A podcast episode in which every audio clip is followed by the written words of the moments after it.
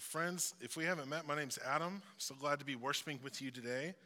Uh, and uh, I want to tell you about an experience I had uh, when I was probably 16, 17. I hadn't been driving long. When I pulled up to the gas pump, that's what this represents. And I get out of my 1991 Dodge Shadow, my first car. Screaming red, very cool. and I realized, oh, my gas pump is on the passenger side not the driver's side, right? So I, I, need to I need to turn around. So this is what I did.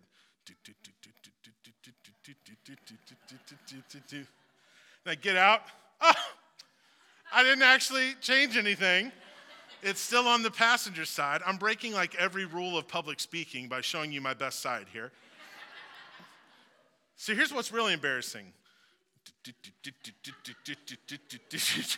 I did it a third time.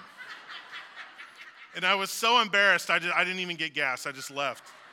I just left the gas station.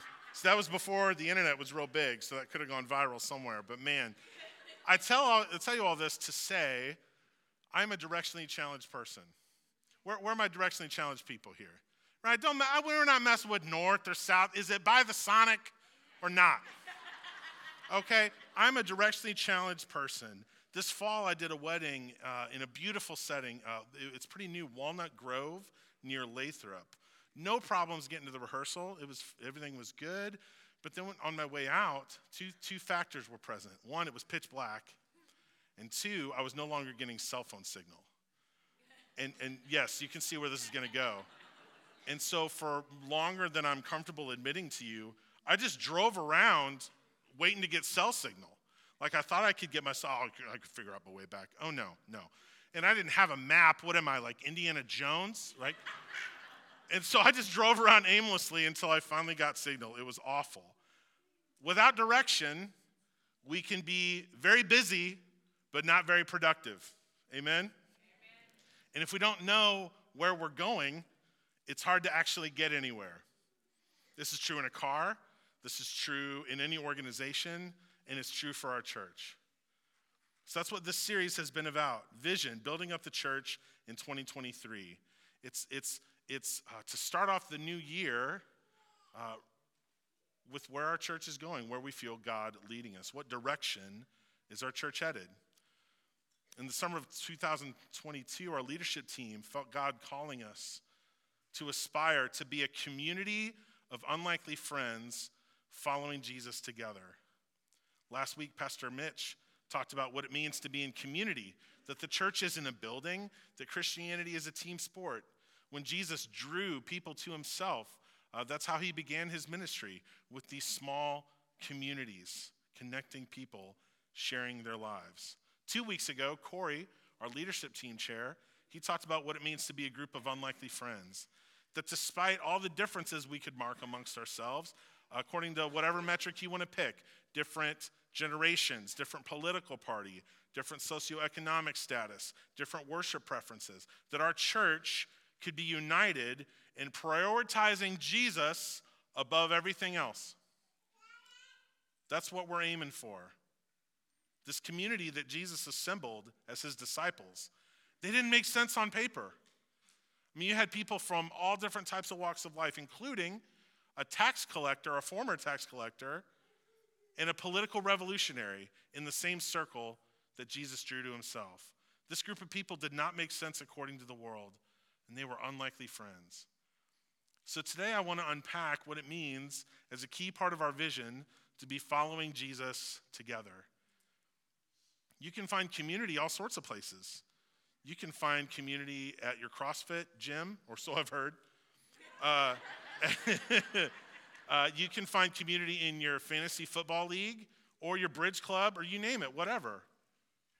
In order to understand what it means for us to follow Jesus together, let's begin by learning from some of Jesus' original followers. Our scripture is going to come from Matthew chapter 20. In the book of Matthew, at this point, Jesus is coming closer to the end of his time here on earth. And we'll see that the disciples, as Jesus is trying to lay this out for them, they still don't get it. Matthew is one of the four gospels.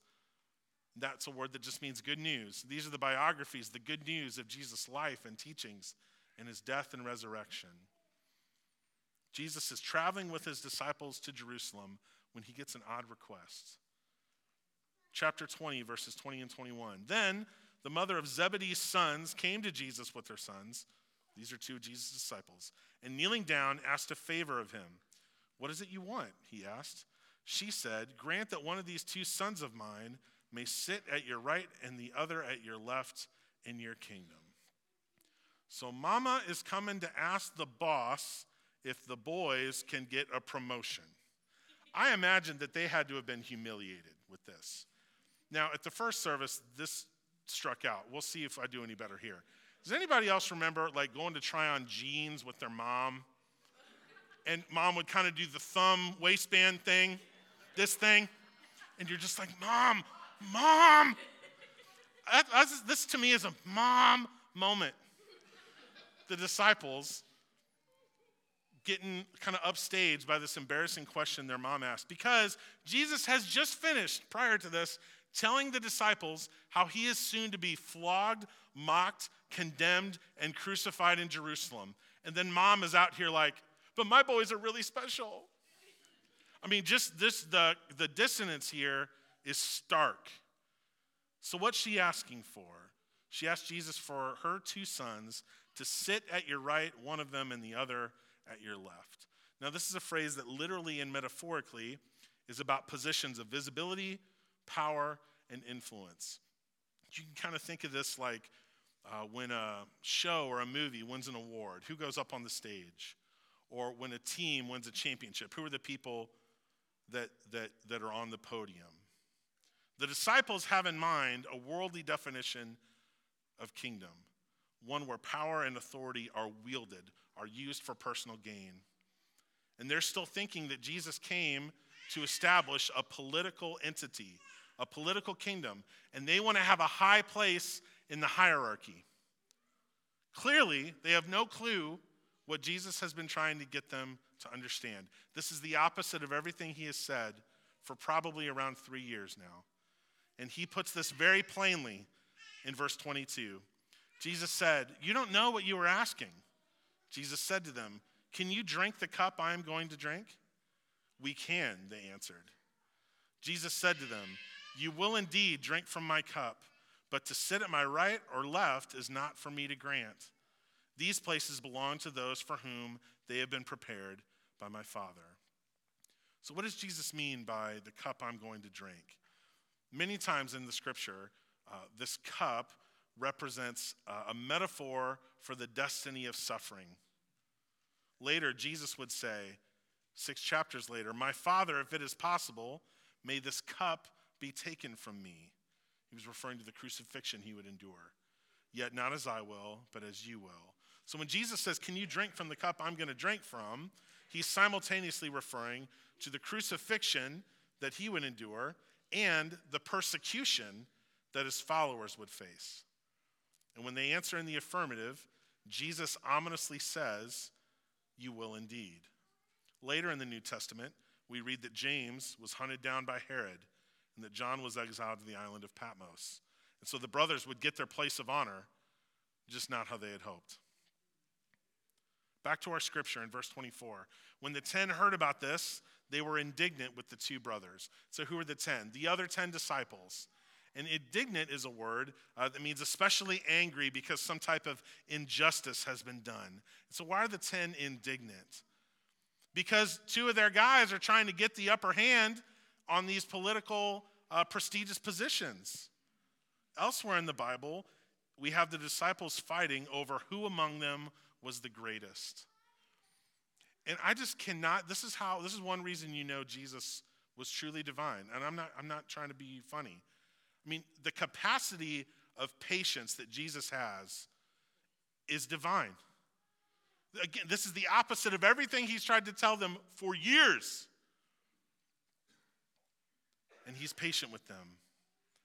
Jesus called them together and said, You know that the rulers of the Gentiles lord it over them and their high officials exercise authority over them. Not so with you. Instead, whoever wants to become great among you must be your servant, and whoever wants to be first must be your slave. Just as the Son of Man did not come to be served, but to serve, and give his life as a ransom for many. And so Jesus is redefining the disciples' concept of what his kingdom means. His would not be marked by the desire and use of power like every other kingdom in history. Instead, in his kingdom, greatness and service are inverted. It's the opposite of every other kingdom, it's the opposite of all of our instincts. Greatness and service in the kingdom of God are inverted. Jesus' earliest followers, they literally followed him. When we think about what it means to follow Jesus, we've got to, we've got to make a distinction between the sons of Zebedee and Peter and all the others, because they literally followed him from town to town. They left their boats and followed him. Uh, the fishermen did, we read. Jesus set them a firsthand example for them to follow. For us, thousands of years later, I wouldn't say it's any less real, but I think it is less tangible in that way. Like we're not following Jesus to Jackson County. Wish we could, but it's, it's not the same. And so, what it means to follow Christ is not literally following him down the road, but to follow Christ means a way of life devoted to Jesus at the center. That's what it means to follow him. And if James and John teach us anything, following Jesus will probably not lead us into the most prestigious positions of power. Following Jesus will definitely lead us down to a humble level of service. At our church, it's our vision to be a community of unlikely friends following Jesus together. And our strategy to accomplish this is for everything we do to help people do one of three things know Christ, grow together, and go serve the world. Know, grow, go. Uh, if, if we are fortunate enough to have you participate in ministries beyond worship, I hope that as, as you kind of play the tape of what we do at our church, I would hope that everything you could think of would fall into one of those buckets. Otherwise, we're like me driving around near Lathrop, aimless, directionless. We're busy, but not productive. So, everything we do, we want to help people know Christ, grow together, and go serve the world. That's what worship is designed for. Uh, our kids' ministries, our student ministries, they're designed to help people know Christ. That's why we read from the Word and worship together and pray together. All of those things aimed at knowing Christ better. And all of our groups designed to help people grow in faith. I love what Mitch said last week. We don't just want to get you into rows, we want to get you into a circle where you can ask questions and be encouraged, where you can rejoice and celebrate the great parts of life and also mourn the awful parts of life with a group together growing in faith. And then the point of all those things, the point of knowing Christ and growing in faith, isn't just for us. It's not just to keep it for ourselves, but to go serve the world, following the example that Jesus set for us. Friends, the church is not a fortress where we hunker down and it's safe and, and sanitized and secure from the world. The church is not a fortress where all this knowing Christ and growing in faith just piles up for its own sake. No, the, the church is not a fortress, it's a launching pad.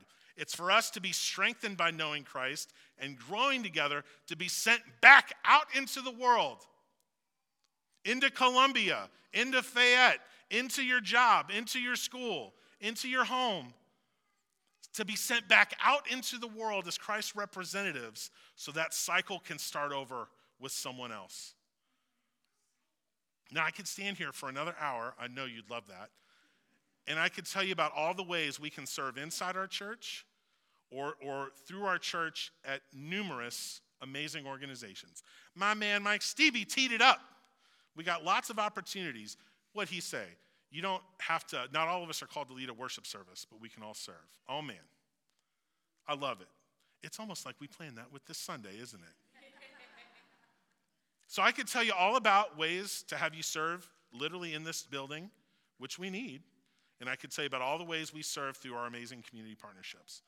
But I don't want the concept of going to serve the world to be limited to our programs. That we're thinking too small if, if, if we're just trying to get you to sign up to be a greeter. I love our greeters, we need them. But that ain't all we're talking about when we're talking about going to serve the world. Following Jesus into service is not limited to the structure of our organization or any organized church. There are limitless ways to do it. See, there's a phenomenon in my life that happens when I first meet somebody and they find out I'm a pastor. Some of you have heard me say this. One of two things happen when I meet someone new and they find out I'm a pastor. One, they apologize for cussing earlier. Two, they begin to tell me how long since they've been to any church and why that is. And I'm just like trying to get my groceries. Okay? Wearing my new cool jacket's not going to help me anymore either. Isn't that sad? That people feel like compelled to sort of like, like de guilt in front of me? That tells you that people are suspicious of church, and it tells you we got a problem. So, friends, I may be a pastor, but please do not underestimate the access that you have to people every day and your capacity to follow Jesus wherever you find yourself. Do you know how hard I have to work just to be perceived as normal? Because I'm, a, you know how hard that is for me? You get to just go do it every day. And so, if you learn one thing, if you remember one thing, really from not just this message, but from our time together at this church, this is really the one thing I'd love for you to remember that you don't have to be a pastor to be in ministry. Ministry is not confined to our programs as a church. It's not not that, and we talk about that plenty. And I'd love to talk to you about it. But all of this is not limited to just what we have going on on the church calendar. You don't have to be a pastor to be in ministry. I want to tell you about my friend Ashley. Uh, she's been a part of our church a long time and has been a stylist for over 30 years. And she came up to me a while ago and she said, You know, I've never thought about my job as a ministry, but now that I have, uh, it's changed everything. Anytime you're dealing with people's appearance, man, that's a relationship that requires trust. The environment of getting your nails or your hair done is very pastoral. People are relaxed, they trust you, and stylists will tell you, people will say about anything, won't they?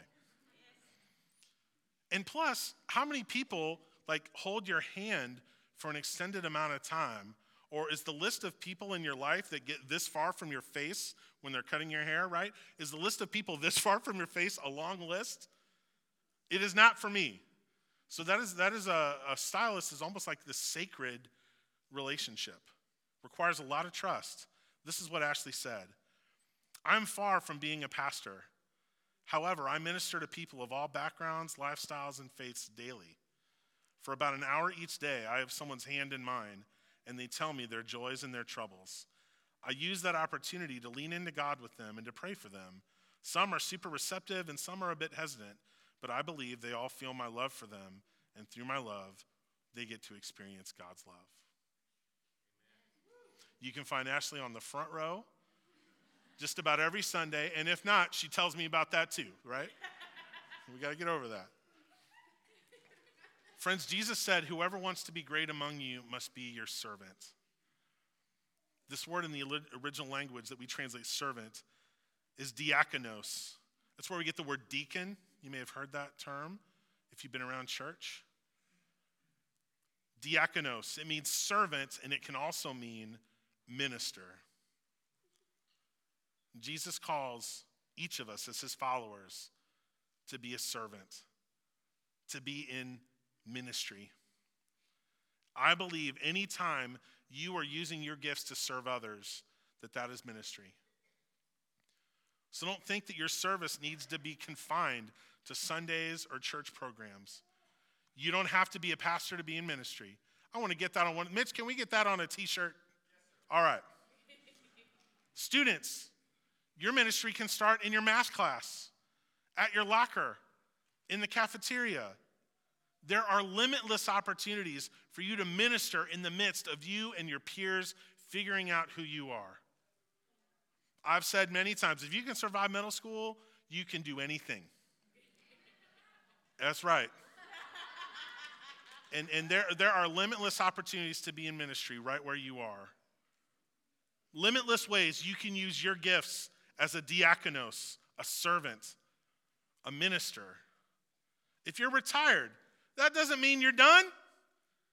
If anything, a lot of people that are retired that I know are busier than ever. Sometimes they got to get out of their wife's hair. there are limitless ways that you can use your gifts in ministry to others. Now, if you're interested in viewing your life through the lens of servant ministry, uh, we have a group starting next month. Uh, we're calling it Leaders Helping Leaders. And the concept is for us to focus on how we as leaders can find support beyond our teams at work. So, especially if you are in the business world and you just want to meet with other Christians trying to live out their faith, just trying to be a good leader, this is for you. We want to be servant leaders in our jobs. And the coolest part uh, is, is who came up with all this. So, we're going to be using a book called The Servant, uh, and we're going to meet uh, four times. But this is AJ. You might not have seen him behind the drum cage here. You know, we try and keep him confined. Uh, but AJ is a manager at a company in Liberty, and this is a huge passion of his.